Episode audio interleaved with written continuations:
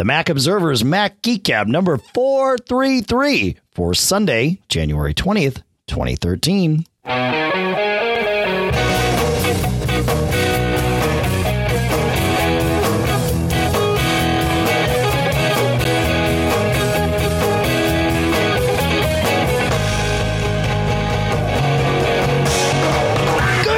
Greetings, folks, and welcome to the Mac Observer's Mac Geek Gab, the show where you send in your questions, you send in your tips, you send in cool stuff found.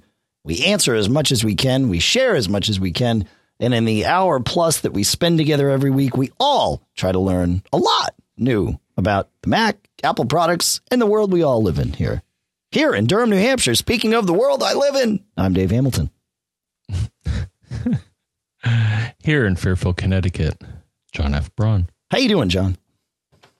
Fantastic.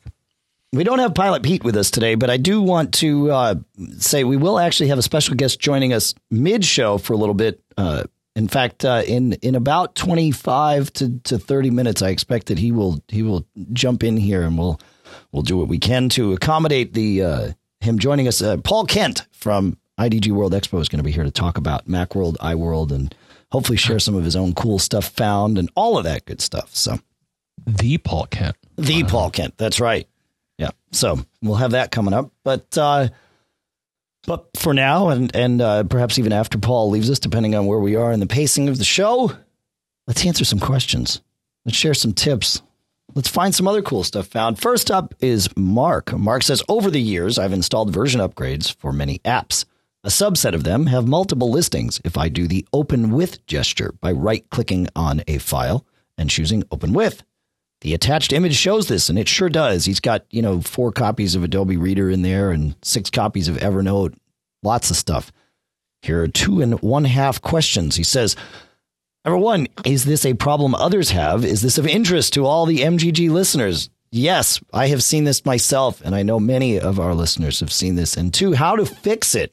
How do I trim out all these redundant entries?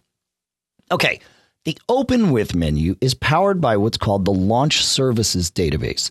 Uh, and there are a couple of ways to fix it. One is to manually delete uh, the file that's out there uh, and that, that, that manages all this. Uh, the, the file, actually, the, the way to do it, the way I would do it is first I would quit all the apps that I have open and only have the Finder left. And that's because at the end of this process, I'm going to reboot my Mac.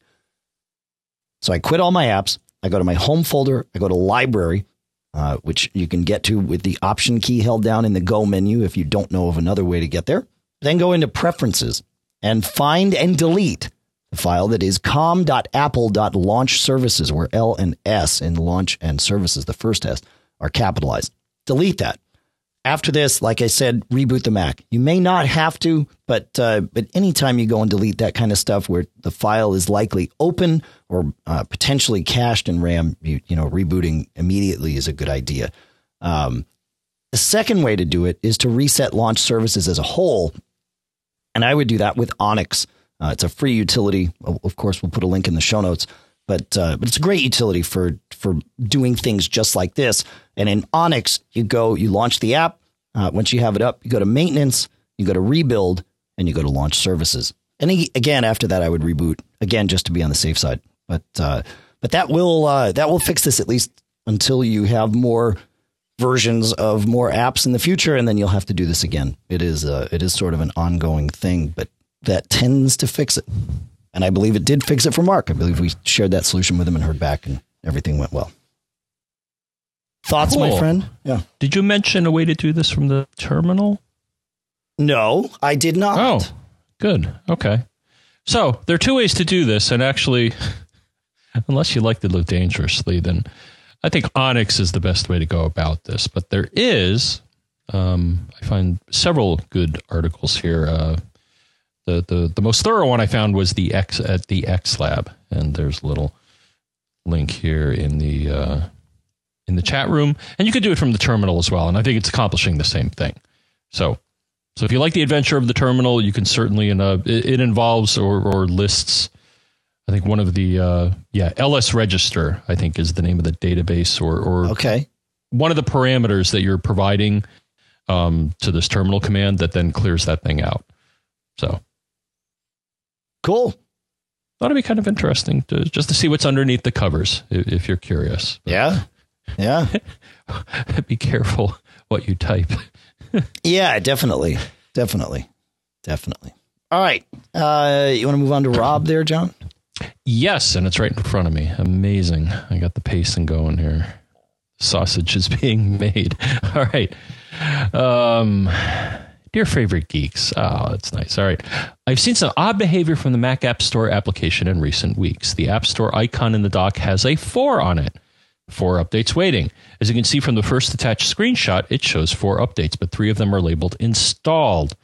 The second screenshot shows the Get Info window for all three installed applications, the same versions as the update being offered. I've not yet clicked Update All.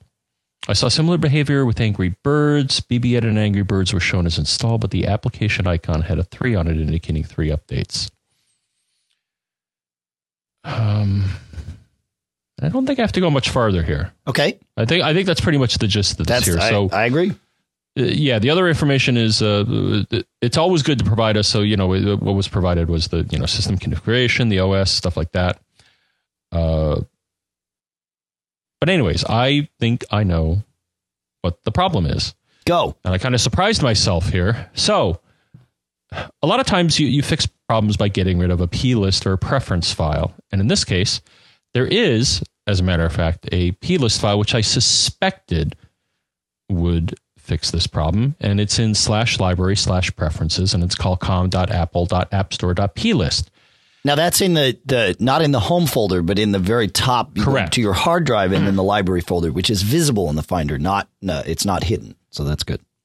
Right. I think that's the, the, the primary one is located there. I mean, uh, when I looked, that seemed to be the most current No, one. that that So- makes sense. Yeah, because the application, the App Store is a system wide kind of thing. Yeah. Yep. So, and, and one thing I noticed is that when I opened up the file, and it's a plist file, and if you uh, have um, Xcode installed, the developer tools, then it'll uh, open it up in a you know pretty nice and basic uh, uh, plist file editor, and it'll show. And there are basically two things in, in the plist file. There's a value, or there's a name of something, usually called a key or a string or whatever, and then the value of it. And there was one key that I noticed called available updates. Hmm. Now mine mine was at zero because I didn't have any updates available. But I'm wondering if what's happening is that this file is stuck or corrupt or bad permissions or something, and this field says, "Yeah, sure, I got some updates." And then when you actually check for them, then it gets kind of confused, saying, "Oh, well." You know, you told me something about this, so why don't I display it and saying it's in, it's installed? So I think what happens is it tries to do the update, realizes that it's already up to date. So this file is telling the App Store to do the wrong thing, and, and you're seeing a confusing result of that. How, do, how does that sound? Sure. That's the only thing I could figure out for the discrepancy. I I know that it was a problem. I, I'm gonna I'm gonna offer a quick correction here. Um, Oh. com.apple.appstore.plist is not in the main library folder. It is in your user uh, home folder library preferences. So counterintuitively, it is in the user folder, not in the main folder. Oh, okay, I may So- have missed typing a uh, Yeah, no problem. tilde in there. That's what. Now, the other thing that I found for. interesting is I also found another com.apple.appstore.plist file in home slash library slash cookies. So, Hmm. wonder if there's something in there that may be messed up as well. That's odd. Yes. Huh. So, I guess you're looking and you probably see it. So, Uh, I'm actually I'm not looking in cookies yet, but I will. Uh, yeah, I see one there. In fact, I have two in uh, cookies. One is com.apple.appstore.plist. The other is com.apple.appstore.plist space hyphen space corrupt. I saw that too. Interesting. Hmm. I wonder what that cookies folder is. Yeah. Well, it, it could be the same thing. Some, you know, detailed settings about Yeah. And the one that's corrupt, I'm able to open. Uh, I pulled it right up. Um, I- well, I, I will I will do this as a pre segue into our sponsor. I, I did it in BBEdit, which is which is what we'll talk about in a minute here. But um, but it came up just fine uh, because that's how I edit text files from the terminal. Yeah. And like the other thing I mentioned, it shows you, you know, the the the keys in Yeah. because it's pretty much an XML file. So Yeah, it's so it's that's right. displaying the keys. Hmm. Well, Yeah. it's funny that it did open. I wonder if it's just an old format. Yeah, I wonder if corrupt is a, uh, a you know a relative term. The file is not corrupt, but it didn't like it, and who knows? Uh, who knows? That, that this is where it gets curious. But but uh, but I would imagine that that yeah, editing that file might do it. Uh, I do. Uh, let's see here. Now I'm now I'm screwing up my own pacing. But uh, but we did. We started to talk about BBEdit, so I am going to talk about them as our first sponsor because they are our first sponsor of this show. Uh, from Bare Bones, of course, at barebones.com. Uh, BBEdit, and as you heard, it, it it's a text editor, and uh, you can use it to do a lot of different things. Opening up plist files is, of course, one of them. And what's cool is if you're navigating around at the terminal, as I often am, um, I can type from the command line. I simply typed B. I got to this folder and I typed BB edit space com.apple.appstore.plist space dash space corrupt. And uh, and up came the file in BBEdit, fully graphical interface, just like I opened it from the Finder, uh, right there in BBEdit. So it makes it really handy to jump between the terminal and actually a full screen, full featured editor, as opposed to using something in you know terminal emulation uh, mode very very handy for for that sort of thing. Of course, BBEdit does a lot of other stuff. Um, it figures out what kind of file you're editing and highlights the code accordingly. And, you know, to use this example again, it realized it was a plist file, uh, which is an XML file, as you pointed out, John. And it highlighted the code accordingly. It didn't change the code with these highlights. The colors are simply a display screen, a filter, if you will, that it shows you on the screen to make it a little easier for you to see and navigate through this file. So that's uh, that's BBEdit. You can use it to edit HTML, uh, which I do all the time. In fact, I've got a file open right now that I'm using to edit our, our show notes as we as we create the show here. Uh, so we've got some show notes up as soon as the show goes live for you, and uh, and you can use it to edit JavaScript, uh, C++, really any language that any of us have heard of is already baked into BBEdit. It auto senses what you're doing and it allows you to do all this stuff. I use it all day long. I uh, I search through text files. I sort text files with it constantly, and uh, and it's just a handy thing to have around. So ch- definitely check it out. If you buy it from the App Store, you can buy it from either place. You can buy it from barebones.com. You can buy it from the App Store. But here's the thing: if you buy it from the App Store, because of Apple's rules, they can't bake the uh, command line utilities that I talked about at first in. But you can, if you bought it from the App Store, you can go get them. You just go to barebones.com. You can download them. They are free and they will interface with your version of BBEdit, no problem. So it doesn't matter where you buy it from. Check it out, barebones.com or the App Store, BBEdit. So while we're on this topic, John, of, of updates that keep appearing, Tony had a uh, had an interesting thing to share. He uh, he writes, what does he write here? Now I got to get this up. Uh, he he was having a bunch of he, he was having printer updates. He he said uh, every time I uh, oh where is where is he here? Oh, this is a big long thing. He says uh, every time I I uh, open up my computer, it prompts me to update my printer software sort of like Windows does. I've already downloaded the software and installed it directly from HP and have run software update. I think successfully. Still, it prompts me every time. When I say yes to it searching, a progress bar appears as it looks and eventually says it can't find the software on the server and I can use software update later to check for it. It's getting frustrating. If memory serves, I've also had this problem with other USB direct printers. He uh, he dug in a little more and he got back to us. He says the mystery is solved.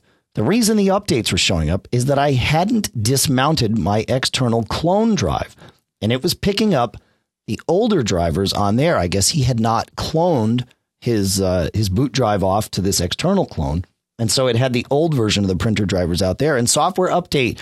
It things are weird. I've had software update update uh, images of OS 10. Like I'll I'll take a, a copy of like OS 10 Lion or whatever, just to you know to have older versions or even the current version of OS 10. I've put them out on network attached drives and had software updates see them and update them on my network attached drives. It goes everywhere. So it is good practice to make sure you don't leave your clone drive online. Uh, you want to eject it. You can leave it connected, but you want to eject it so that it is not part of what your system is looking at. And this is good for a couple of reasons. Obviously, Tony found this one, but another one is you don't want to accidentally open a document on your clone drive and then edit it there. And then when you run your clone later in the day, you're blowing away your changes that you've made. So it is good. Uh, and I know Super Duper will automatically eject your clone, um, you know, when it's finished making it. I believe Carbon Copy Cloner will do the same thing. But, uh, but that, so that it's, you know, good lesson learned. Yeah, John? Yeah. The only thing I was wondering about, and this this is open for discussion here, I'm wondering if there would be a way to solve this problem. Mm-hmm. I'm wondering if this is what was happening. So, as both you and I may know, and others may know, but uh, when software is installed, or at least by the OS, uh, it'll save a, a, receipt, which is a record of that, and um, that's how the system knows what has been installed. Now, have you ever whacked the receipts file to try to get something resynced, Dave? Uh, not in a very, very long time because I've found that doing that winds up leading me down a path of, of hurt. Okay. yeah. But I'm wondering if what was happening in this case is that it was looking in the wrong place to figure out. Well, it was. It was looking on his phone drive. Because once he is that it was his, looking in receipts and saying, "Oh, you have this version. Let me offer to install a newer one for you." So, well, that's what was happening. It was looking, but yeah. it was looking in the receipts folder on his clone drive. As soon as he ejected it, problem okay. away. Yeah. All right. Yeah. So, a little trivia for people: when you uh, go to software update, uh, the way it knows, as, as far as I know, so, so you'll see a list of all the updates that have been installed, and that's, I think, pretty much a list of what's in the receipts folder. I think that's where it's getting it from. Yeah, yeah, oh. that's right. That that I would that that's absolutely right. Yeah. All right, and uh, and sort of related, Brent writes. I have a strange issue that just started a few days ago. I have a 2011 iMac running 10.8.2. After I updated to the latest versions of Onyx and Tweetbot via the Mac App Store, I noticed that the icons in Launchpad for these two applications were very pixelated and low resolution. And indeed, he sent us a screenshot that shows that. I've tried a little Google foo and did a bunch of fixes I saw listed in an Apple discussion forum. I reset the PRAM. He went through everything. He ran Onyx to clear out caches. He did all kinds of stuff, reindex, spotlight. Nothing seems to have done the trick. Uh, he says, Certainly, I don't seem to be the only one suffering from this. What do you think can happen? How did this get here? And so we talked about it, and and he looked at the apps themselves. Um, apps come with their applicate with their uh, icons bundled into them and you can go to the applications folder highlight an application go to the file menu and choose get info or command i if you prefer to do it that way and pull up information for the app and you can see the icon there and you you could easily tell if it's pixelated there versus in the uh, in the launchpad and for him it was not pixelated in the finder but he found the solution.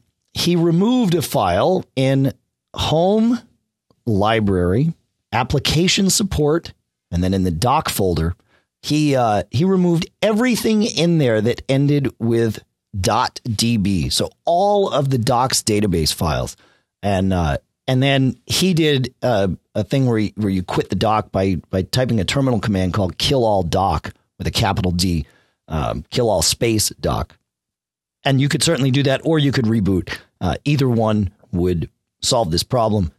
As soon as he came back up with that, everything seems to work. So it's interesting how many things, you know, Apple uses uh, the dock to hang a lot of things off of.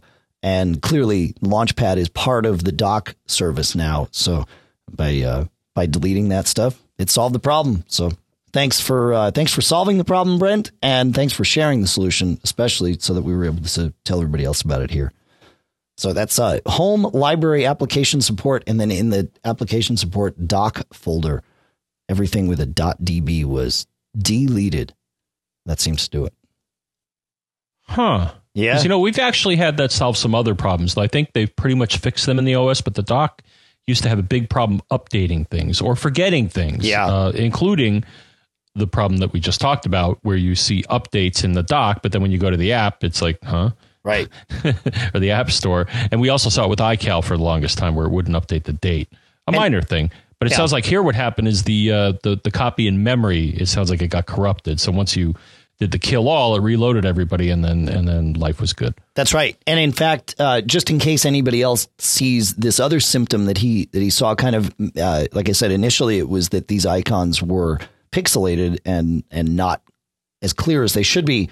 But uh, throughout the process, after he did some stuff, but before he did this final solution, he actually was seeing different icons for those applications. So if you're seeing the wrong icons, same the same solution is the fix, right? You you wipe out that .db file, and uh, it's going to be a big long thing. It's you know mine is I don't know it's it's got to be 20 characters long with dashes and hyphens and you know circles and arrows on the back of each one kind of thing. But uh, but there's only one there for me, and, and you blow that away and then and then restart the dock with that kill all dock or reboot, and should be good to go. All right. I do want to say hi to everybody that's in the chat room today. Everybody uh, is there. We've got a, actually a full house here. MacGeekGab.com slash stream if you're ever interested in joining us. If you follow us on Facebook at Facebook.com slash MacGeekGab, we always post it there as an event so you'll know what time we're going to be. But we also post on Twitter, or if you have the Mac Geek Gab app, uh, you will get a push notification as to when we are live on the stream. So twitter.com slash MacGeekGab is the other way to find us all that good stuff.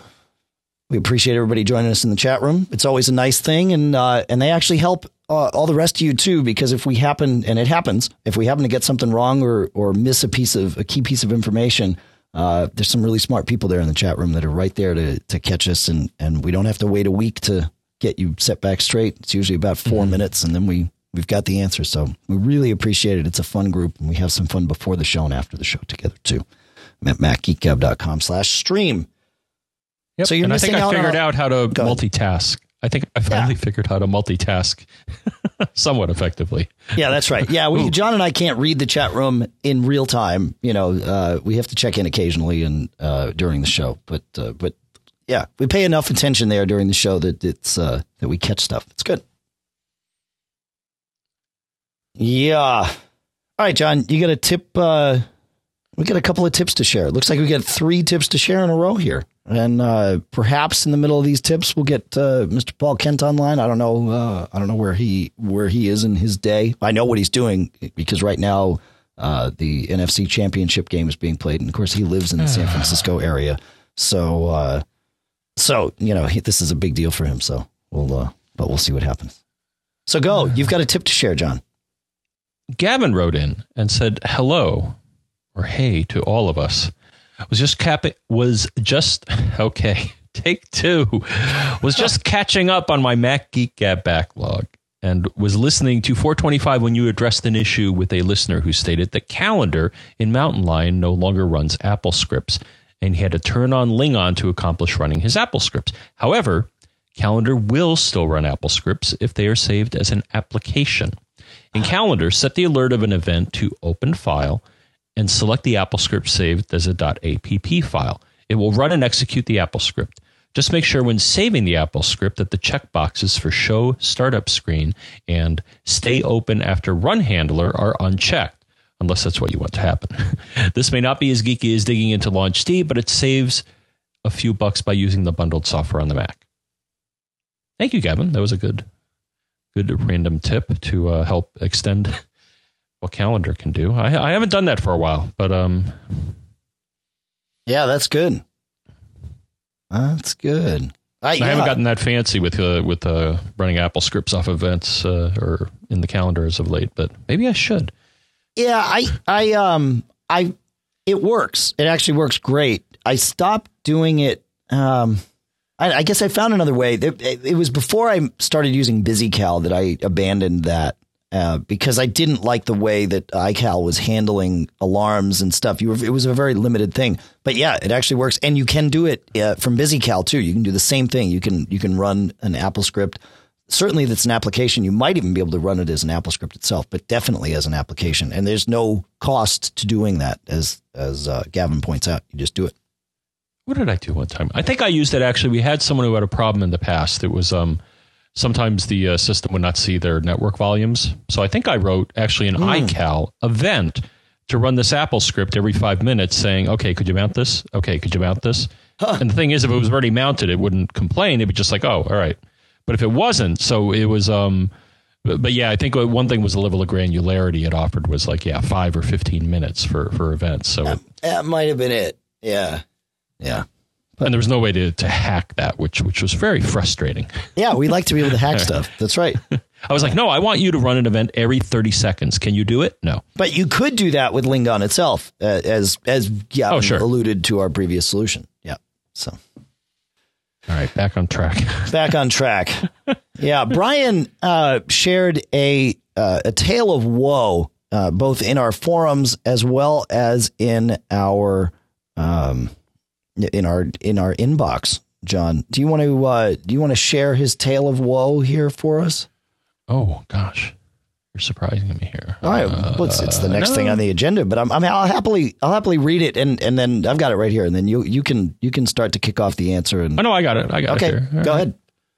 So, as a regular listener, maybe I have to condense some of it, but well, let's let's get rolling. As a regular listener, I just wanted to share my experience with you guys and all fellow Mac Geek Gab listeners concerning my issues with iCloud. I have a 64 gig iPhone 4S, which has been behaving kind of strange as of late, so I decided to plug it in to iTunes and do a restore. No problem, I thought, having done this numerous times with other phones. Anyhow, so I did the restore and then attempted to download the latest backup I made from iCloud. Everything was going fine until about a minute from the end of the restore when I get a message on my screen informing me the backup data was corrupt. I looked and noticed there were two other backups, only a day or two older, so I tried the next one. Exactly the same thing happened, and it happened to all three. So now I have an iPhone which I cannot restore from either of the three available backups in iCloud. I called Apple Care and explained my predicament, and the only solution they had for me is to set up the phone as a new phone. Uh, luckily, uh, much of my data was in the iCloud, so this procedure was very easy. Um, the data being, I guess, calendars, photos, and, and whatnot. Uh, the only thing I could not retrieve were my text messages. I then, however, had to spend most of yesterday evening downloading all my apps from the App Store. The bad news, however, is that I have lost a lot of data from one of the apps that I use regular for uh, expenses and car mileage, etc. This has now made me very wary of the cloud, and I called Apple Care again this morning and gave them the following feedback. They were very helpful and said they could never recall a situation where the three backups were all corrupted. They ran a tool on my phone and they said it was good. My point to Apple was we all plug our phones into the power and let it back up to the iCloud. We have no way of knowing whether the backup was successful successful or not. If a backup is unsuccessful for whatever reason, or like mine, corrupted, then a message should come back to the device telling you this. It is not until you need to do a restore, like I discovered yesterday, that your backup is in fact corrupted and useless. Um, so I guess in, in essence, what he's saying is you may not want to trust iCloud. Or at least in this case, he didn't. well, he did, and he got burned. Yeah. Um, and actually, what he said, okay, you know, I was, I was thinking of the suggestion, but he already offered it. As a precaution, I am now once a week going to be turning off iCloud backup on my iPhone, uh, which I don't know if he needs to do, uh, and doing a manual backup to iTunes in my MacBook. Please share this with everyone. So thank you so much, Brian. And uh, I guess my feedback was unfortunately, you were a victim of, well, a couple of things. So I, I, I don't want to wag my finger, though maybe, I don't know, it's going to sound like that, but well, it's easy to say in retrospect. So I don't blame him, but I think that one of the things was just relying on one avenue for backup is something that you want to try to make sure you're not doing. That's right. Um, and both you and I, Dave, I think pretty much. So even though I do time machines of both machines, though, they are certainly not the only place that I back up my data. Is that well? What about your what about your iPhone? I mean, because that's what that's what we're talking about with time machines. And actually, not going to matter. So what I do, for so Brian. what I do with the iPhone is all right. So so to me, and I think this is the nice thing about the iCloud backup is that it's pretty much transparent and that they happen. I every now and then I'll look and I see them happening. Yep. But every once in a great while, I'll do what I think. Um, and Brian uh, determined was a good course of action is uh, what I'll do is on occasion I will manually force a backup uh, to the hard drive on the machine that's running iTunes that's talking to that phone. So here you eliminate the whole problem of uh, you know a single point of failure, and that you have a backup in the cloud and you have a backup on a local disk. That's right. And and I think that's that's the key right there is yeah, trusting iCloud it, to me, it, and it has worked for me, and I've restored from iCloud before uh, with great success. But I I've always anything that I don't manage 100% here, so iCloud, of course, the storage is managed by Apple, I don't trust it, right? Because I can't know that uh, if I don't make any mistakes, it's going to be a good backup, right? You just don't know that, uh, especially with iCloud. So, um, so what I've always done is is what you suggest, John. I let it back up to iCloud all the time because it's easy. Uh, but I also force that local backup. Now, there's two ways to do that. One way works in every version of iTunes, um, and that is uh, if you you know if you have your phone set to back up to iCloud, it will not automatically back up to the hard disk, and I think it should, uh, but it won't. So you right click on the phone in the devices menu uh, or in the devices list there in in iTunes and choose backup, and it will back it up. It's not clear what it's doing, but that will make it back up locally no matter what it's set to. So it's not going to back up to iCloud then, it's going to make a local backup. And you can check that by going into iTunes and you go uh, into the iTunes menu and go to preferences.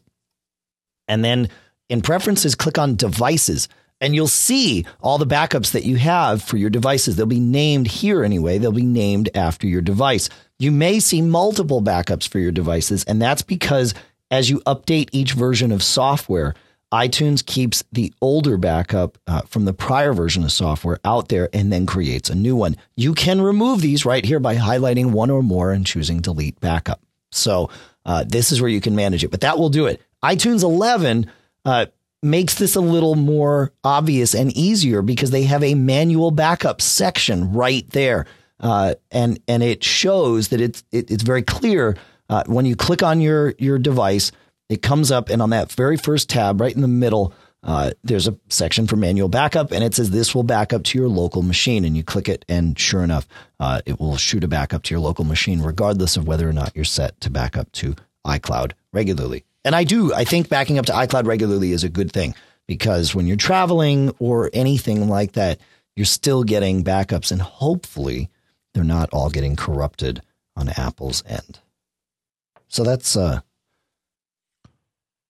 I think that's our story there, isn't it? Mr. I think Braun? it's our story, and I'm going to say you should trust trust no one. The X Files. Trust right. no one. In that iCloud, SugarSync, Dropbox, whatever cloud service, I don't trust any of them. Not right. to say that they're a bunch of bums. oh yes, no, they are all they're all. Okay, well, let's add some no, more not. cloud services to make more enemies. No, I, would say those are my two favorites: is Dropbox, SugarSync. There, there are others. Um, oh, cra- well, actually, you and I just started one of my favorite things for probably the last year. Uh, I've really, really come around to CrashPlan, and I think we've actually got a CrashPlan question later in the show. But, uh, but that's become one of my favorites. Yeah, but never. Um, just choose multiple services. So I'd say the, the main ones I use are SugarSync and Dropbox. Yeah. Um, you and I just use Google Drive because we're coming up into the new workflow. Yep. And I think what's another SkyDrive is another one. I think that's Microsoft. I think Amazon has theirs, and there, there, there's tons. Just pick one or pick two, and and that's actually what I do. So I will have. Uh, mostly my documents folder. And you know, another part of this is, you know, think about a good strategy for how you organize your data. Yep. Is don't just spill it all on the desktop.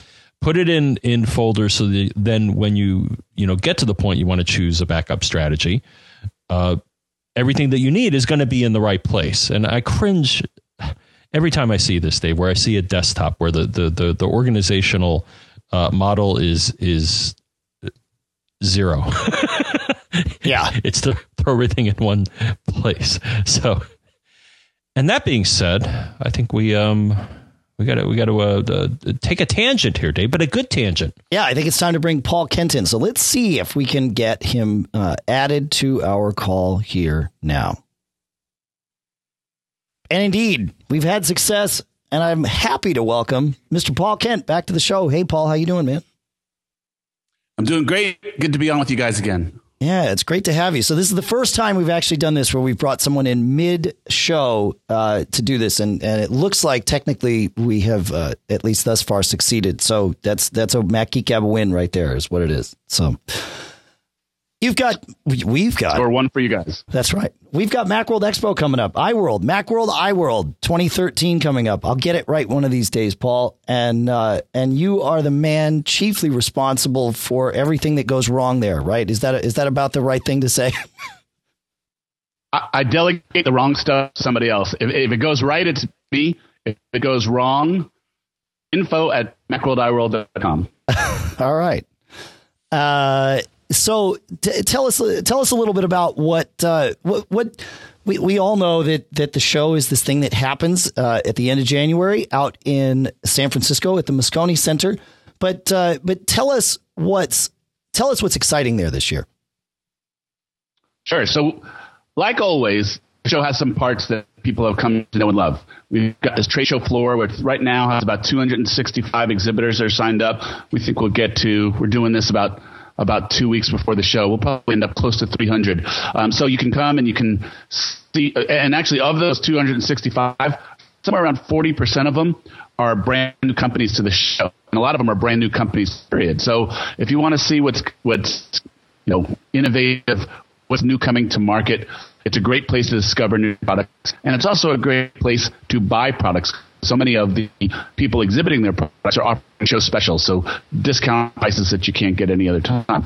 So uh, that's one cool thing. Then there's all this learning that goes on. We have this uh, very involved series, what we call Tech Talks, which we have some things going on in a really big stage, a room that holds around 1,500, 1,800 people um, for kind of big things that are going on in our industry. And then we have about 60 breakout sessions when we want to drill down further into some of those things. And I do believe my esteemed friend Dave Hamilton is going to be doing one of those breakouts.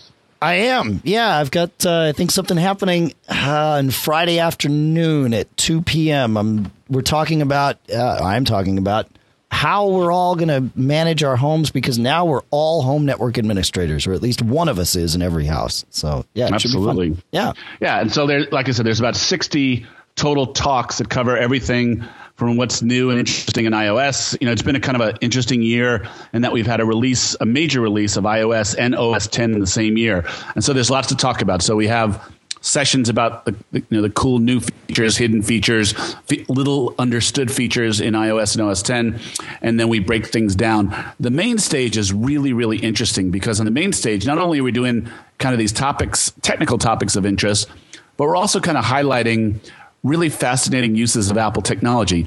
We have the NASA Curiosity team coming to talk about how Apple technology was used in the landing of Curiosity on Mars.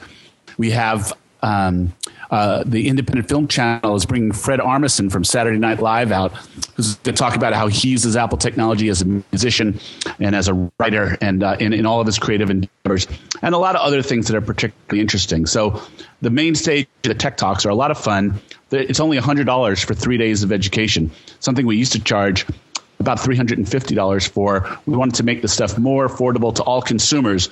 And so the price point is really great at $100 up until the show starts.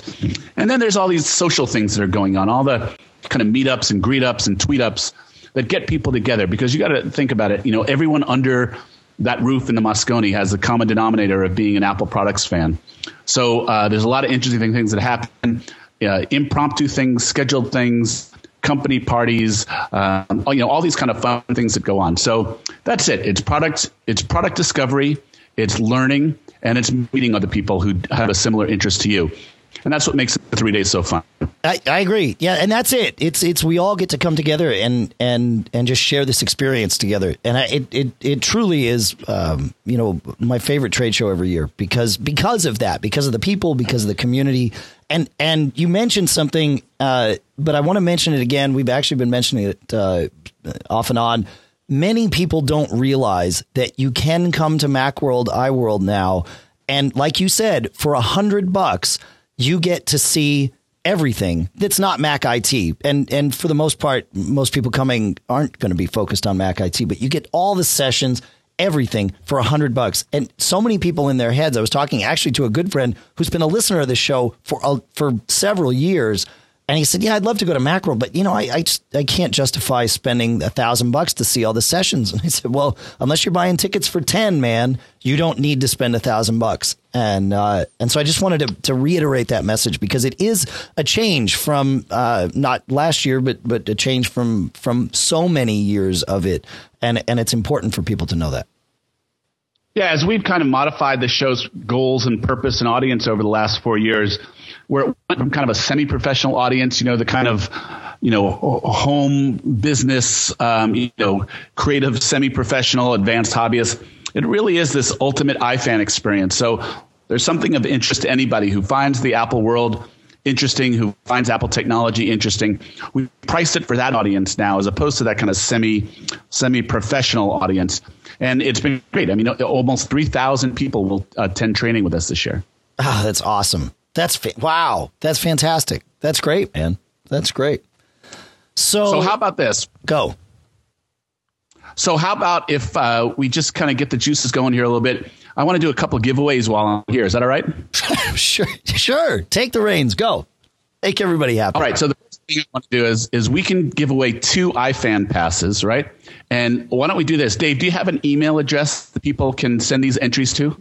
They can send them to us at our normal feedback at macgeekgab.com address. We will parse through all of this stuff for you, Paul. All right. So let's start here. Everybody knows that you and I have this long history of playing in the Macworld All Star Band together, right? That's right. And w- what year is this for us, Dave? This is our 10th year as well. Actually, that's not true. It, this is the 10th year of Cirque de Mac, but it will be the, um, uh, is it, we did the cooler in 2000. So this is our 12th year of playing music together. You just got your driver's license back then, as I recall. yeah, well, you know, a couple years before. That's right.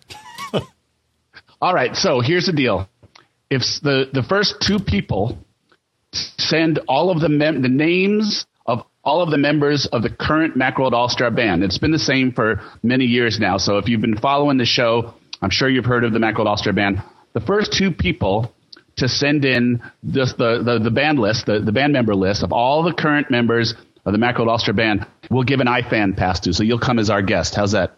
That's awesome. That's fa- yeah. You folks send it in to us. We'll uh, we'll find the first two and we'll get them off to Paul and, and we'll make sure you're taken care of. That's fan. Right. Thanks for doing that, man. That's great. We're we're so excited and, and actually, add a bonus, you guys are going to be doing a, a Mac Geek Gab from the show floor at the show, right? That's right. We're doing it on Saturday. We figured Saturday would be a fun day because there's a lot of people that'll be able to come. Uh, you know, they've got the day off of work because it's Saturday, and so we're doing it Saturday at one o'clock. John and I will be uh, will be on the show floor doing a podcast. So we're looking forward to that. And then the, the really cool thing about you guys doing it Saturday, everybody knows Dave is a world class drummer.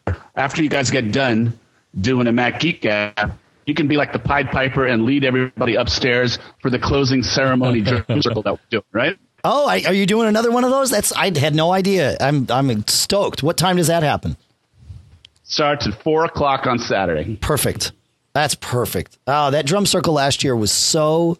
It, there were what maybe 500 people uh, you had uh, you had Arthur Hull leading the drum circle, and there were like it was at least at least three hundred, maybe five hundred people right uh, there, yeah, and it was about five fifty. Five fifty, and everybody was just it, it was just a, a, celebration of, of the community. It was ah, it was so so cool. Everybody played the drums, whether you played or not, didn't matter. Everybody played, and there were drums for everybody. It was fantastic. It was what a way to end yeah, the show it is a lot of fun. You and I just by chance happen to be standing next to each other. And I know a lot of people are like, what is this drum circle thing? It's this hippie thing. We're all going out into Gate Park. But it wasn't like that. It was this, it was this very coordinated, orchestrated, conducted thing. But like a great drum circle does, it created a vibe and connection. So after, you know, three days of celebrating technology, we went analog for an hour, and it's just very visceral, wonderful thing. Everybody has a really cool time, and uh, Arthur Hull is the master of the drum circle. He conducts the whole thing. There's drums for everybody. We think there's probably going to be closer to 800 or 900 people this time. So uh, it's a great way to end a very, very fun couple days. I agree. Oh, that's great. I'm so happy you're doing that again. I did not know if you were doing it, so that uh, that makes me happy. It's open to everybody. It doesn't matter what kind of pass you have. It's open to everybody. As it, as it should be. That's fantastic, man. Well, well done. That's great. That's great. And then, of course, um, go, no, go ahead. You were going to say something. Uh, no, and, and, then actually, I'm just going to prime the pump here. There's two more things I want to get in here. Okay. Uh, we're going to do we're going to do one more giveaway. I got a really cool giveaway for someone, but I also want to tell people as I'm telling you about this, we're we're recording this on a Sunday night. Tomorrow morning at 10 a.m. Pacific time, we are going to have one of the biggest announcements that we've had at Macworld iWorld you know, in the 29 years that we've been doing it, we have a special guest coming, and the special guests are coming under a very special circumstance. So I'm under such tight rein right now, I can't even share it, knowing that this is going to be aired a little bit later in the week. That's right. But it's absolutely awesome. I'm so excited for it. And it, like I said, it's one of the biggest announcements, one of the biggest appearances at Macworld iWorld that we've ever had and uh, and so people, you know, you'll know that news by the time you're listening to this. When, when will this get up live? Well, the, the there are there are about 50 people, I guess, in the chat room listening live right now. So, uh, but then then uh, the MP3 will be out later tonight. But the, the the the most of the people who listen, about 90 percent of the audience, gets the AAC, uh, which will be out tomorrow night. So Monday night uh, typically is when people will start to get this. But as with podcasts, they'll be listening throughout the week. So. Dave yeah. and I are very good friends, and and I tell him just about everything. This is one I can't even share with Dave. So um, we're really, I'm over the moon excited about this. And it's a huge announcement. It'll be right at 10 a.m. Pacific time tomorrow. And like I said, one of the coolest appearances, uh, presenters ever to come to Macworld iWorld. It's, it's, it's just fantastic. That's awesome, man. That's awesome. You're getting a little Skypey. I don't know what's up with your connection, but uh, but we can still understand you, so it's uh, it's okay. It's okay. Uh, all right. Well, you said you had another giveaway, Paul. While we got you here. Can we can we lay that on? All right, let's do it. The hits just keep on coming. So, uh, we also have this great attendee party called the Macworld World Blast, and it's it's concert, it's networking, it's just a lot of fun. In past years, we've had we've had Cheap Trick performed one year. We had Devo perform one year. That was a lot of fun. Last year we had Modest Mouse. That was a lot of fun. This year our featured performer at the Macworld iWorld Blast is the incredibly legendary band Cheap Trick. Oh, excuse me, incredibly legendary band Little Feat. yeah, Cheap Trick was a couple years so, ago, Paul. Little Feat's this year. Yeah, thank you. Little Feat, that's what I meant. And um, so that happens on Thursday night. And on Thursday night, um, I want to give away two passes for people to come and see Little Feat on the Mac Geek Gab show. So let's see what we think would be good. I, I, think we should do something. Let's do something drummer related. What do you think, Dave? We can do something drummer related. Sure. Yeah. Uh, did you have something in mind, or I, are you putting me on the spot here? Well, I, I don't. I, I, was thinking like you know Who's who is Little Feat's drummer right now, Dave? Uh, their drummer right now, I don't know his name off the top of my head. He was uh, he he he took over when when Richie got uh, when when he got sick, and then of course when he passed away. Uh, but I'm I'm looking so it up here. So, so Richie Hayward, you know, one of the great all time drummers, right? Oh, he was yeah, man. He he had that groove that nobody else could ever figure out. He's he's he's up there on a pedestal. Absolutely. All right, so someone create an anagram out of the name Richie Hayward and send it into Dave's email address, and Dave will pick the top two. He'll announce it on the show, and uh, and that's how we'll figure out who it is. How's that? That's outstanding. Richie Hayward, R I C H I E. H A Y W A R D. Make an anagram, send it to feedback at macgeekgab.com. We'll share probably lots of them on our, our Twitter stream because I'm sure we're going to get some good ones in. But uh, but the best two will will get tickets, right? Two tickets? Two tickets. Awesome. Awesome. That's outstanding, fun. man. Yeah, we're having some fun. That's good. That's what we do here. That's uh, that's why we get together every week. We try to have some fun and we learn, and so that's good. Speaking of learning, uh, I would love before you go uh, I would love to have you share uh, a little something w- that we do here that we call cool stuff found, which is just things that uh, that we like. It can either be a tip that we found, or an app that we found, or really anything that just sort of enhances our uh, Mac or iOS or or daily life. Mm, typically relating to a computer, but it hasn't even it, that that's not even a hard and fast rule. Would you happen to have one or two things that you might want to share with the cool stuff found here? All right, first cool stuff found I have to do a lot of presentations, and um, And uh, as I try and move more of my life over to an iPad, finding the perfect tool for presentations has been challenging. And so, uh, having looked high, you know, and the thing is, Keynote is cool, but not everything about, you know, a lot of people are in the PowerPoint world. Not everything from PowerPoint comes over cleanly into Keynote. What I really, really like is this app and service called SlideShark. S L I D E S H A R K. And the nice thing is, is you can load your PowerPoint presentation onto your account at the SlideShark website, and then it becomes immediately available in your SlideShark app. And it has all of the things you really need if you're, you know, you doing a lot of presentations. It lets you set timings uh, and, and, and transitions, all these types of things. But the really, really key thing for me is that it, it's the only app I've found so far that takes PowerPoint speaker notes and makes them available on an iPad.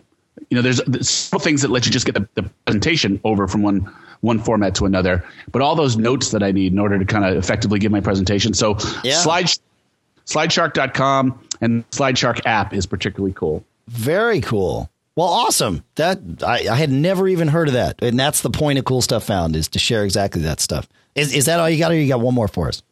Well, I'm uh, just got to do some music here because I listen to a lot of music right now. I'm in some crazy alt country, you know, phase of my life, and listening to a lot of Ryan Adams. And um, Ryan Adams released bootlegs. They're all on iTunes. It's called uh, Life After Live After Deaf, D E A F, and he did a solo uh, acoustic tour through Europe um, I think 12 cities. You can buy every individual show, you can buy any individual song, or you can buy the whole set of all of them. And it's just Ryan, his beautiful voice and great guitar playing, and mostly just fantastic, fantastic songs.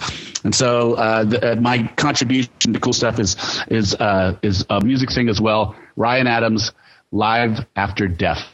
All right, cool. Well, we will put a link to that in uh, in the show notes because that's that's how we roll. That's awesome, man. Hey, Paul, thanks so much for coming on. It's good to talk to you. I can't wait to see you. Yeah, we got some rock and roll to do, don't we? We do. In fact, I, I was thinking yesterday that I need to start learning some of these tunes because I don't know all the tunes that we've added this year. so, yeah. It, yeah, in fact, I think even some of the ones I added I don't know, so I got to uh, I got some work to do. But that's okay. That's it. That's that's what, yeah. I got a week and a half before rehearsal, right? So I think I'm good. Plenty of time. Plenty and most time. people do their best work at the last minute. Uh, oh, good. Maybe. So I, I have a week and a half before I have to start rehearsing. Is that right? what do we got? We have, we have about 40 songs that are in our back pocket, supposedly, and about 25 songs that we learned. So 65 songs, no yeah. problem. No problem, right? Uh, you know, and then we'll whittle them down. And and you pulled the uh, the short straw, so you're band leader this year, which is fantastic for me. So yeah, so learn damn songs. That's right. That's right. Uh, Paul, quick question. I'm I'm looking and I, I think I'm seeing, you know, just to help me when I when I get there, what, what to look for. But I uh, is there anything particularly like I'm looking under special events here? Is there anything that's brand new or really grown this year as far as you know things to look for? I, I know you guys are always you know tweaking the, the, the format and all that. There's the traditional stuff, but is, is there any of, of these things that you'd like to highlight? Absolutely. So one major theme that's going to come out of this year's Macworld iWorld is the field of iPhoneography or iPhone photography, and we have a lot of special things uh, to s- support people's interests. So we we have a full day event on Wednesday the 30th. It actually starts at 8 a.m. and goes until 9 p.m. 15 percent. Yeah, it's, it's a really long day very intense, but a lot of fun, a lot of content. Uh, and 15 masters from the iPhoneography world will be talking everything from composing shots to, you know, going through the best features of the best apps out there, the added on tools, storytelling through iPhoneography, all those types of things. So there's a, there's a full day workshop. Then the two leaders of that full day event are going to be doing a main stage session on uh, Thursday about the future of iPhone photography. And then each of those um, speakers are also doing a breakout session We've got a lounge uh, that is an art gallery of iPhone photography works of art, uh, and um, what else? What else? Oh, we've been running a social media contest where um, people can submit their photos for um, critique by by some of these instructors. So iPhoneography is a huge theme of this year.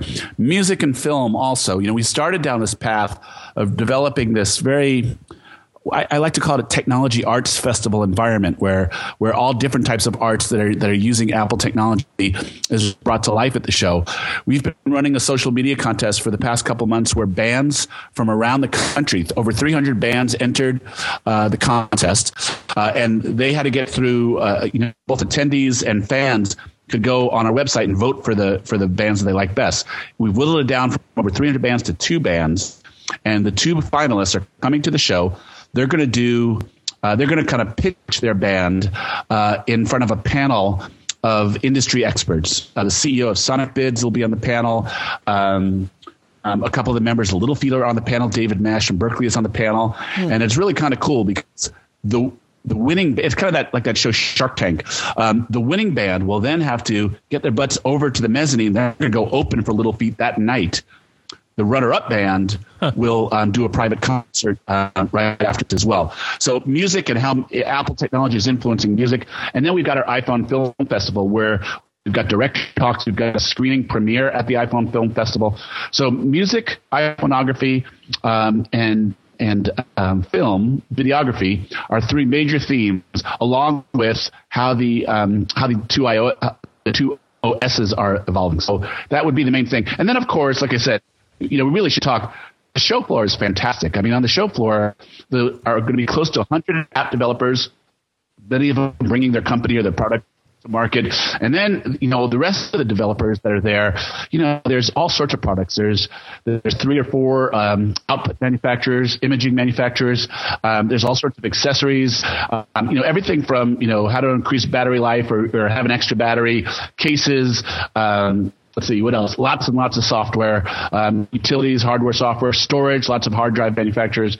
So if you're looking for great add-on products to your ipad or your mac the show floor is going to have a lot of stuff and there's tons of specials for you to go shopping as well.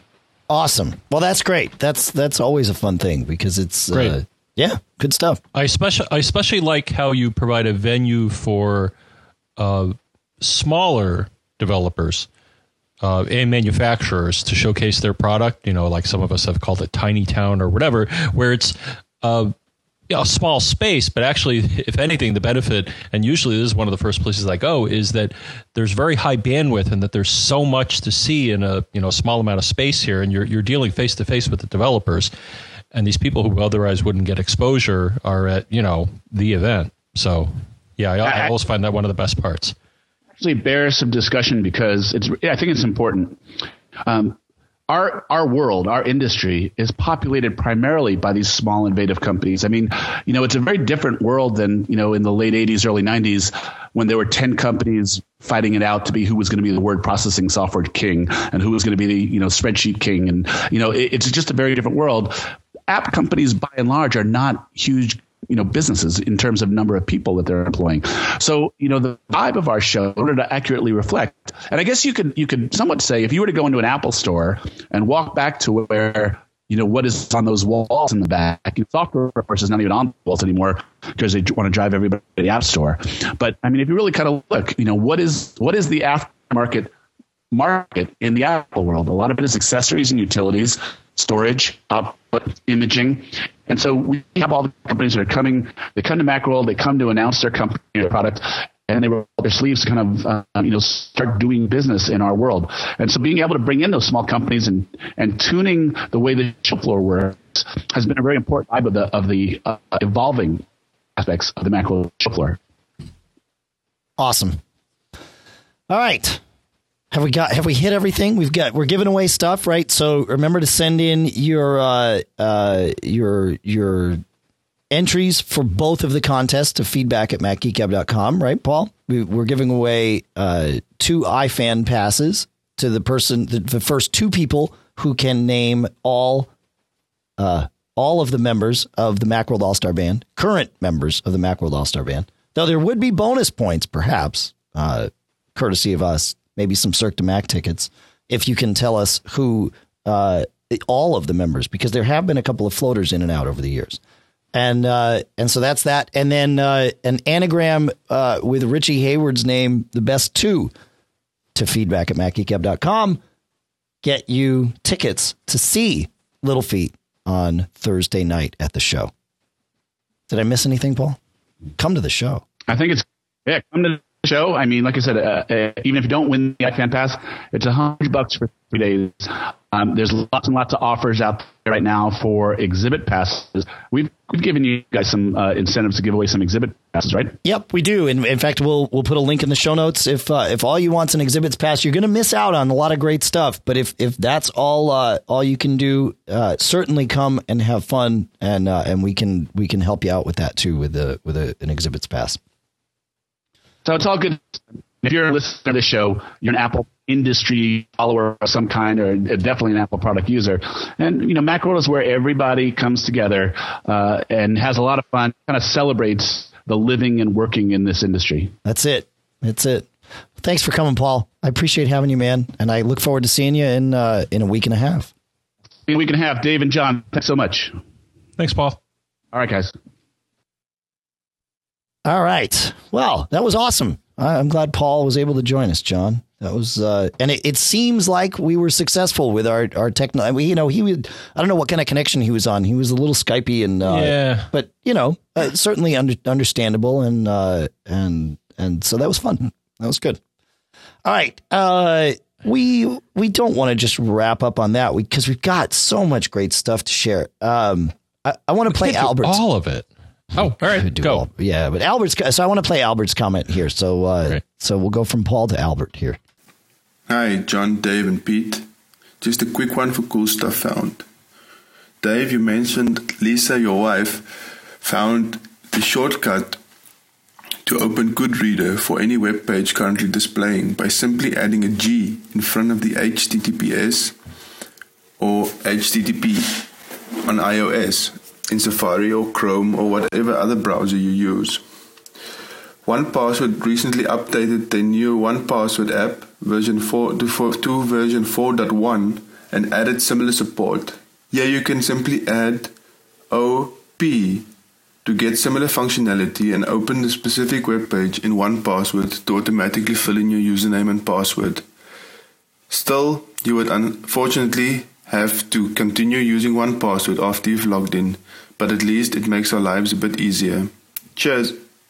Hey, thanks so much. That's uh, I love that. I had no idea that existed, uh, and I probably should have, but I didn't. So that's uh, that. I, I love 1Password. So that and it's I, I am constantly using it on iOS because uh, because I don't know my passwords. I have them all different for everything, and that's the idea.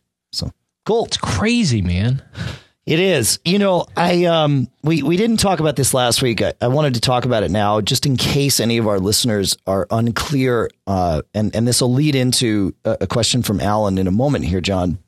But I wanted to talk briefly about the Java scare that uh, that uh, the the I guess it was the government at some level said you know oh Homeland Security issued it. a warning saying disable Java right and and and they they were unclear about it. What and they yes, were, and that's why I, I I did what I did. Yeah, I'm sorry you picked up on it, but it was like, all right, guys, you're you're you're dealing with an audience that may not understand the technical nuances of what you're saying, so. I hope they didn't create too much of a panic about Java or damage the reputation of it because it is a useful technology. Totally. And and personally, I think they kind of overblow it. But uh, to go back to you, I'm sorry. no, they they they blew it is what they did okay. because. The, here, here. Let me let me to me explain. They freak people out. Yeah. All, let, all of a sudden now, everybody here is Java. Oh my God! You know, DHS said don't use Java. Panic. It's right. like, all right, it's it's not that that's, bad. That's not what they meant because there's plenty of software out there, uh, and and as we said before, CrashPlan is one of them that runs Java, and it is still perfectly safe to run Java applications on your Mac or really on, on any computer. Where this flaw was that they found was in the way the browser plugin for Java worked. It was possible and still is apparently possible to visit a website that invokes the Java browser plugin uh, that will then potentially cause, uh, you know, could potentially exploit the security hole. And so the issue is with only with the Java browser plugin.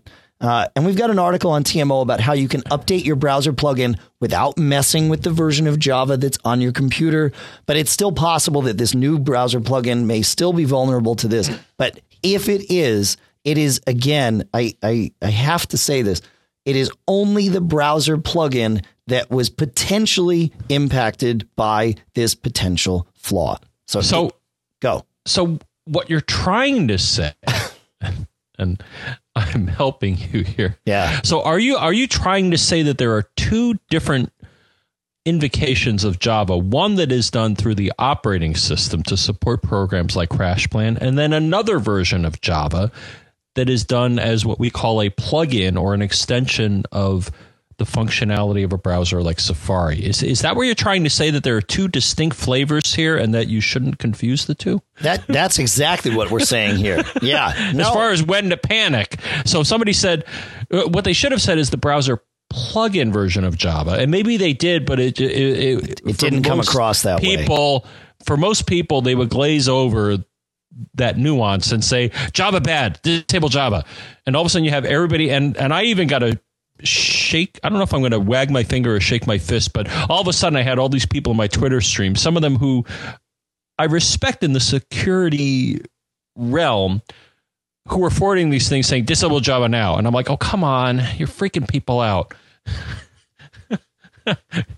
Back to you. But Yeah. just had to vent a little bit because uh, uh, I, I actually would like to talk to someone who, you know, I should have, you know, I was spending time with the family over the weekend here doing various things. I should have asked my, like my sister who you ha- uses a computer but doesn't understand the difference. Like, Yeah. have you heard about this? I, I'll ask her. Actually, I'll say, Sue, have you heard about Java?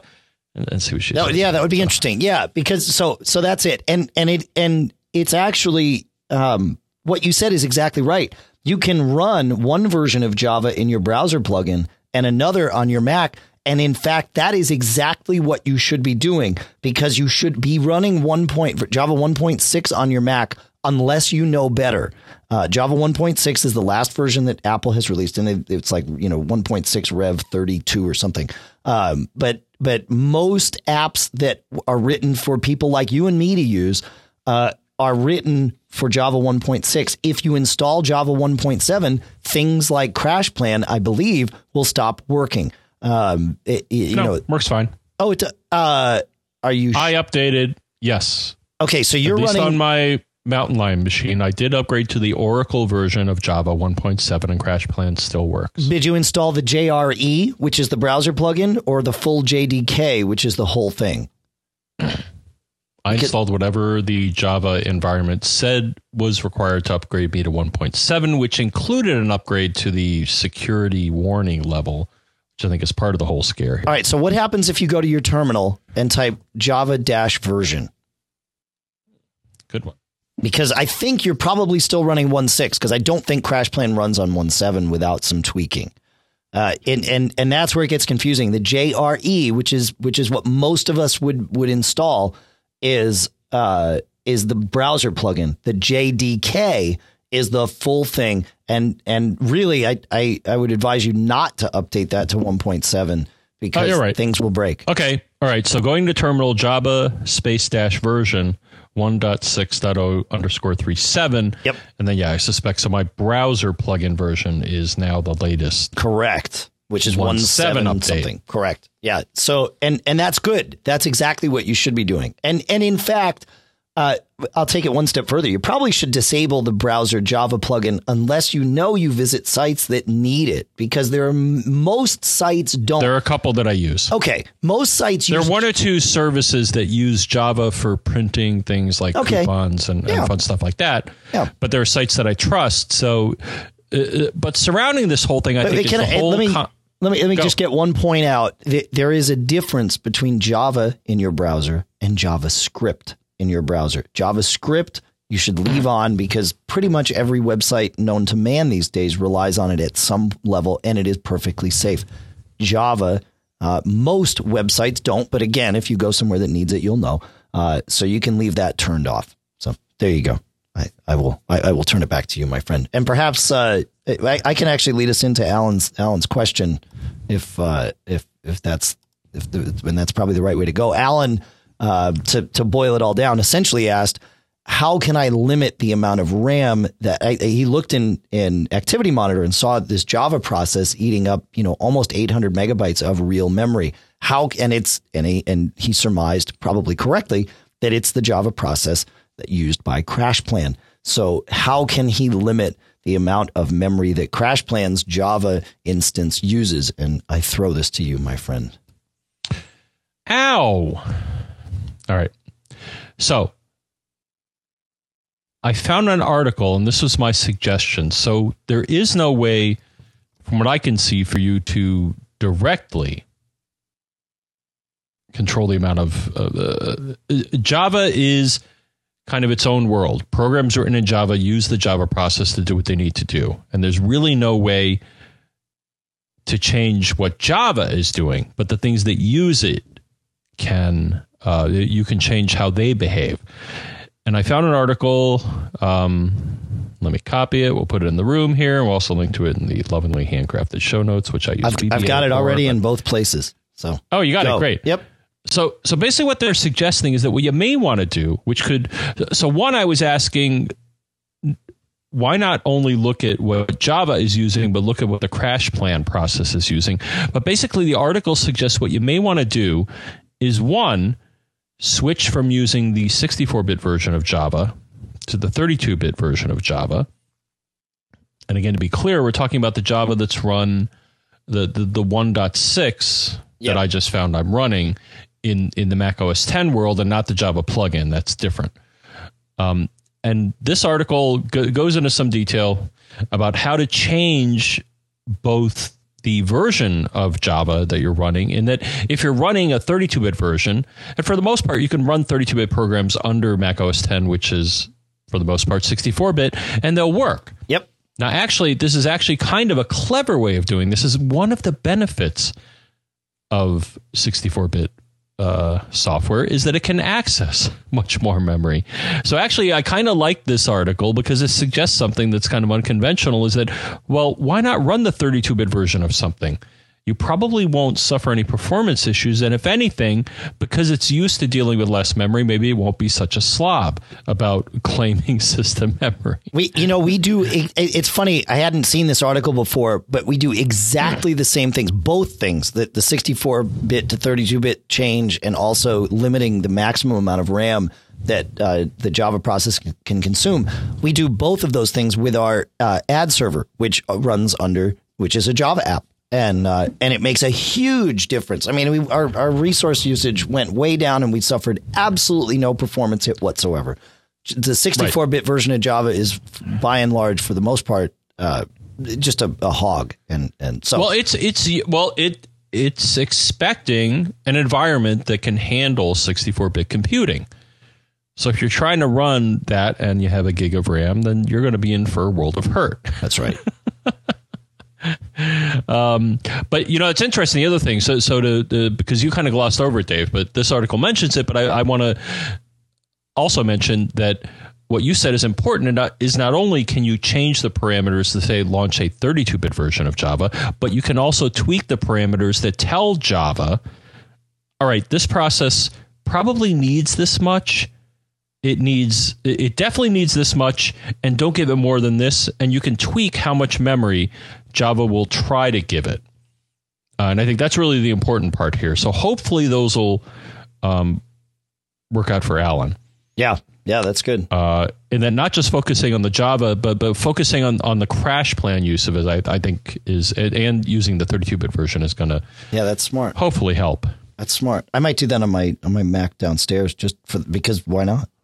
Uh, all right. Well, we're running way later than we usually do here, but we had Paul on, and uh, actually, it's not that much later. It's we're it's yeah, but uh, yeah, but you know, I, I, there there were a couple things that I just wanted to throw out here. Number one, uh, Scott had a great little tip that again, you know, is one of these things that there are many things that that we as geeks, and and I I say that certainly about John and I, and and many of us as our listeners, but not all of our listeners do on a regular basis without even thinking about it. Uh, and and certainly this one that we're going to talk about here quickly is one that we've mentioned in passing but never really explained. And it is uh, Scott mentions he says I had to use a website which required Internet Explorer. Uh, and when I visited the website, it stopped me immediately and said, "You need Internet Explorer. Go get it." Well, Internet Explorer doesn't exist on the Mac, so he's got two options. One is to get a Windows machine or or use VirtualBox or or VMware or Parallels or something where he can run an actual copy of IE. Number two is that you can tell Safari to identify itself as though it were Internet Explorer. And I've done this before and it works in a lot of cases. The, the web server on the other end says, ah, you've got Internet Explorer. Here, I'm going to serve you all this content. Know that if you do this, it might not work because there's a reason the developer uh, potentially there should be a reason that the developer is limiting the browser. It's your Safari is still they hate Max. yeah, Safari is still it's often it's lazy developers, but but sometimes there's reasons that you're using very specific Internet Explorer only features, and and so you want to limit that. But um, by doing this this change, and it's a very simple thing, and we'll explain how to do it. By doing this, you are simply having Safari tell other tell all the hosts that it is Internet Explorer. It is not changing the way Safari interprets what it gets. It's still rendering everything as though it is Safari. So again, don't expect magic here. If there's some Internet Explorer specific feature that was required for this website, things will break or look wrong. The way you do this is first, you've got to go to Safari, go to the Safari menu, go to Preferences, and go to Advanced. At the bottom of that uh, little window there is uh, an option that you need to check that says Show Develop Menu in Menu Bar. Once you do that, you will, as you might expect, get a Develop menu in your win- in your menu bar just before the Window menu. Go there, and uh, in the Develop menu, the second option is User Agent. This is where you tell Safari what to advertise itself as. Again, for most websites, there is no reason to do this, and you probably don't want to do this. But on some, it makes a big difference. And you can, you can pick which version of Internet Explorer. You can say you're on an iPhone. It is an interesting way to test stuff um, sometimes, but not, again, you're not rendering with, like if you put Firefox in there, you're not rendering with the Firefox engine. So, you know, you, you still want to test those things there but it is a way to advertise and make the, the computer on the other end think you're not using Safari. Um, and it only works for the the live tab. It will it, or and live the, the, very frontmost window is the only one that changes. In my experience, the rest of your open windows and tabs will still continue to launch as though they are Safari. So uh, so just bear that in mind. So thanks, Scott. Uh, I appreciate you sending that in. You know, it it it's a good. Again, it's something we've mentioned in passing many times, but but it's good to uh, to get it out there as a tip. Lastly, uh, John, I want to talk about this uh, case that I saw from LifeProof at uh, what was the last show I was at CES. oh, I've gotten some of their stuff. Indestructible, right? Well, or so within, they claim for most of their stuff. That's right. LifeProof has this for the iPad. It's called the Nude case. N U U D.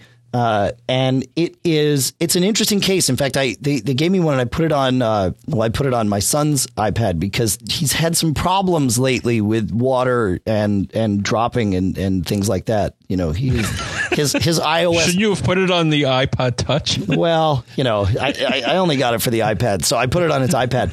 Uh, but this case, you, the first thing you do with this case is it comes with a um, an insert that you put in it, and then you seal the case up and you put it uh, under a foot of water and you hold it there for three minutes and you take it out, you dry the outside off, and then you open it up and make sure there's no water inside. Uh, that's just to make sure all the seals work. Then you put your iPad in it, and uh, and you can let your iPad go down six and a half feet uh, in a pool, and you will be totally fine. It can also drop, I believe, four feet, uh, and it will be totally fine, and uh, onto the ground you know, obviously, if you're dropping it in a pool, the, there's no the, the, water lessens the impact. Uh, but uh, but you know, we tested this thing and it works. What's cool about it, and it's kind of scary when you do it at first, but and I, I believe this is why they called it the nude case, is there is no um, there's nothing between you and the screen. The screen of your iPad is actually just right there. That's what you're touching. You can put a screen protector on if you want to do that.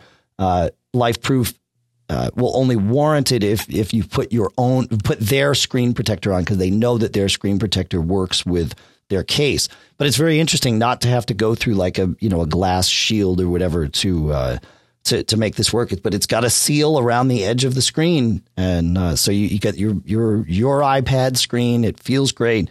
Uh, so I, I, I thought it was pretty cool. And then they've got this thing for it, and uh, I forget the name of it, but it's this big bumper that goes around the edge of it that floats. So you could actually be in the pool with your iPad and, you know, you can splash it, but it'll float. Or it, if it, have, it happens to go underwater, it can go all the way down six plus feet, which for most swimming pools that, that people would have certainly at their homes would, would, uh, that would cover it.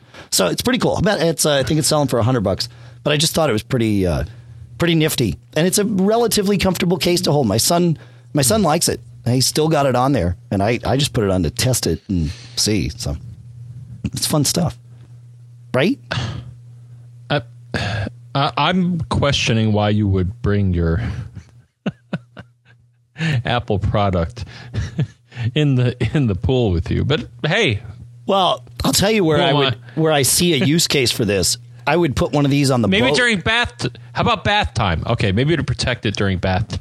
Well, actually, that's a great idea, right? I mean, I, I, guess you know. I'm just thinking, come on, man! If you're swimming in the pool, or you're swimming in in the ocean, or you're taking a bath, put the yeah. iPad away. That's right. But but no, to have are this so compelled to use it in a wet environment, it sounds awesome. Well, but what about if you want to lay out by the side of the pool and read on your iPad. Ah, one of the and one of those meddling kids does a cannonball next to you. Yeah, exactly. Now you're not worried about it, yeah. and or you know, and especially with the float uh, thing around the edge, I see that totally at the lake. You know, that's the big fear of having your iOS devices. You know, if you drop them, it's great to have a waterproof case, but you know, the lake is deep, man. You're not going to find that thing at the bottom. You want something that floats. And uh, what you're not? Not even with Find My iPhone, Find My dude, iPad, dude. well, it'll say it's in the lake. well, maybe. I, am not sure you get a you get a signal out of that thing. It, you know, much much below about five feet down, or even then. So, where are we going with this? All right, I think it's time to wrap this. We're up. going. We're going to the end of the road. Yeah, but it's good to bring uh, bring the band in. Yeah, we had it uh, not too cold here. We hit the 50s today. There yeah. were people riding their uh, yeah. bicycles, and actually, I heard a few motorcycles out today. Oh, that's exciting! It was so balmy. Yeah, yeah, yeah. Yeah, I like the motorcycles. I like the ones who uh, eventually will learn that that a muffler is an important piece of uh, hardware. oh yeah, well you know it's fun stuff, right? Yeah, if, it, if it's over there, not if it's over here. Yeah, that's right. That's right. All right. All right. Uh, and that being said, how do you get in touch with us? Well, Go ahead. we already mentioned the email address, Dave, feedback at macgeekgab.com, so we don't have to mention it again, do we? No, we don't feedback at macgeekgab.com. That's where you send in your questions, your comments, your tips, your cool stuff found, and your contest entries if you're going to Macworld Expo and you want an iFan pass and or Little Feat tickets and or Cirque du Mac tickets. Oh, Cirque du Mac, yeah. That's right. Um, yeah, so I will not mention yet again feedback at macgeekgab.com for all those things because that would just be redundant. That would be crazy. But you can talk about uh, if you don't want to send us a, a comment that way, but you want to phone it in. You can call us, and and I have been waiting for this show for a long time, John, because yes. you call us at 206-666 geek, which John is four three three. Like it's show four three three. That's right. And then a five it took us this long to exploit that numerical anomaly, and now we can never do it again. And now it's over. That's right. Boy, this was anticlimactic. I really, I've been looking forward to this for far too long for really? it to. Uh, because the only other be we could do is well, we three thirty five yeah, we, happened that, long that ship ago. has sailed. That's right. how about six forty three? Yeah, we're gonna have to. That's the next one. Yeah. I mean, six six six. Well, yeah, two oh six. No, six six six. That's that's way in the. So I think six four three. Yeah. Gosh. Yeah. All right, you got a browser. You know, you can use that macgeekgab.com. Or, well, there, there, there's some other things. Um, oh, I'm all over the place here. So I could either mention our Facebook site, which is similar to the macgeekgab.com site, but it's facebook.com slash macgeekgab. Facebook.com slash macgeekgab. Absolutely. Yep. And uh, and of course you can find us on Twitter, twitter.com slash macgeekgab uh, for the show, uh, slash John F. Braun for him, slash Dave Hamilton for me, and slash Mac Observer for all of the uh, headlines from TMO. And uh, and then of course you can visit us here at macgeekgab.com slash stream when we are doing the show, and we will announce that And, not one, not two, but three places. Facebook we announce it, and that's that's really the best place because you can we, we set it up as an event, so you can follow it, and if we happen to have to change the time, which we sometimes do, uh, then uh, then you'll know. Uh, you can also check on Twitter because we'll post a tweet uh, about it, and also when we're doing it. And then lastly, but not leastly, the Mac Geek iOS app, in addition to letting you be able to listen to the show, comment on the show, send in feedback, audio comments, all of that stuff, you can listen to and chat in the live stream when the show's live, and we will push a push message push message to you through the app so that you know when we're going to do it. And John, I think that's it. I think that's it. I'm excited. I'm starting to get the uh, the uh, uh, email is is starting to uh, predictably fill up with the last minute. Uh, please meet with me at Macworld iWorld. Yeah, that's right. That's right. Yep. I've gotten some of those like like one or two days before. Oh hi, yeah. By the way, can can we meet? Uh, whatever. That's fine. I don't know about you, but I've I've given up on like scheduling things unless it's very special. I just Yes. kind of roam about. Yes. And if I make a note of okay, I got an email from them, from them, from them, and okay, Yeah. I'll stop. I'm like, all right, give me you know 30 seconds. I love doing this. You know, I learned this actually in presentation uh, class, but I'm like, give me the headline. I'm serious. Yeah. I'm like, if, if you could tell me in 30 seconds what's what's important or cool about your product, then I'll listen some more. Otherwise, if you can't, then then Yeah, I'm a busy guy. the be- Seriously. the beauty of the elevator pitch. But you know that that being said, uh, I do do some pre-show research because there are some people that are developing awesome stuff that have no idea how to talk about their stuff. And sometimes, not always, no, but sometimes those are the coolest apps you're going to find. Uh, or devices, or you know, co- coolest widgets you're going to find. So sometimes it is worth digging a little bit deeper if you get that. You know, I I trust my gut on those. Like, wait a Yeah. minute, no, you know what? You might be bad at talking about this, but that doesn't well, you know, you're, your you're right. bad. You're right. I've met, yeah, I've met, and I'm a developer, so I, I know this, but I've, Yeah. I've met developers who talk about it from a developer standpoint. And Correct. it's like uh, you got to put on the marketing hat or the sales hat or Yeah. the just a different hat. But Yeah. you know, but normal people don't care about the development process or or the challenges that you've had to overcome. They're like, well, what's it going to do for me? But that's what we do in the general, show. that's and I think in general that's what Apple does. They're like, you know, the technology that's secondary. It's like, how can this improve your life or, or make it more fun or more interesting? yeah, Wow. yeah, cool. Okay. right. And uh, and I do want to mention Cirque du Mac. We do have uh, we have our sponsors that make that party possible because too many of you come. Uh, so it's and that's not a bad thing. Um, you know, it used to be something small enough where we we could fund it ourselves. That changed a long time ago, and it I- wouldn't be possible without these sponsors. So I like the fact that because I remember some of the, the past venues, yeah, Yeah. We, we, we overflowed. Oh yeah. Well, that way it had to grow. You know, we had to start small and We're and- and grow, growing, grow, and that's awesome. yeah. No. So uh, so Smile, uh, Garmin, Squarespace, Merlin from Project Wizards, Movie Tracker, which is an app written by a, uh, a Mac Geek Gab listener. Uh, at movietrackerapp.com and Lantronix, the makers of Xprint Server. So, again, that's Smile, Garmin, Squarespace, Project Wizards, Movie Tracker, and Lantronix uh, are the major sponsors of Cirque du Mac. We're getting some help from IDG, uh, from Paul, uh, who was here before, and also Other World Computing as well. So, thank all of them, please, and thank your uh, your Mac Geek Gab sponsors because uh, that's you know that's what makes this show possible. Of course, we've got BBEdit from Bare Bones Software, right? We've got uh, TextExpander from Smile, so they're sponsoring both Cirque and uh, the show. Gazelle to help sponsor the show, and Squarespace sponsors Cirque and the show. We've got Squarespace coming up uh, with their full ad in the next show. We'd like to thank Michael Johnston for converting this to AAC as he always does. And uh, of course, CacheFly, C A C H E F L Y dot com for all our bandwidth. And that, that does it for another week here. Thanks for hanging out with us in the chat room. Thanks for listening to the show. Thanks for doing all that you do because we couldn't do this without you. And we really do appreciate it. John, any last words of uh, what do you have to say? What I have to say is, you better not get caught. Made up.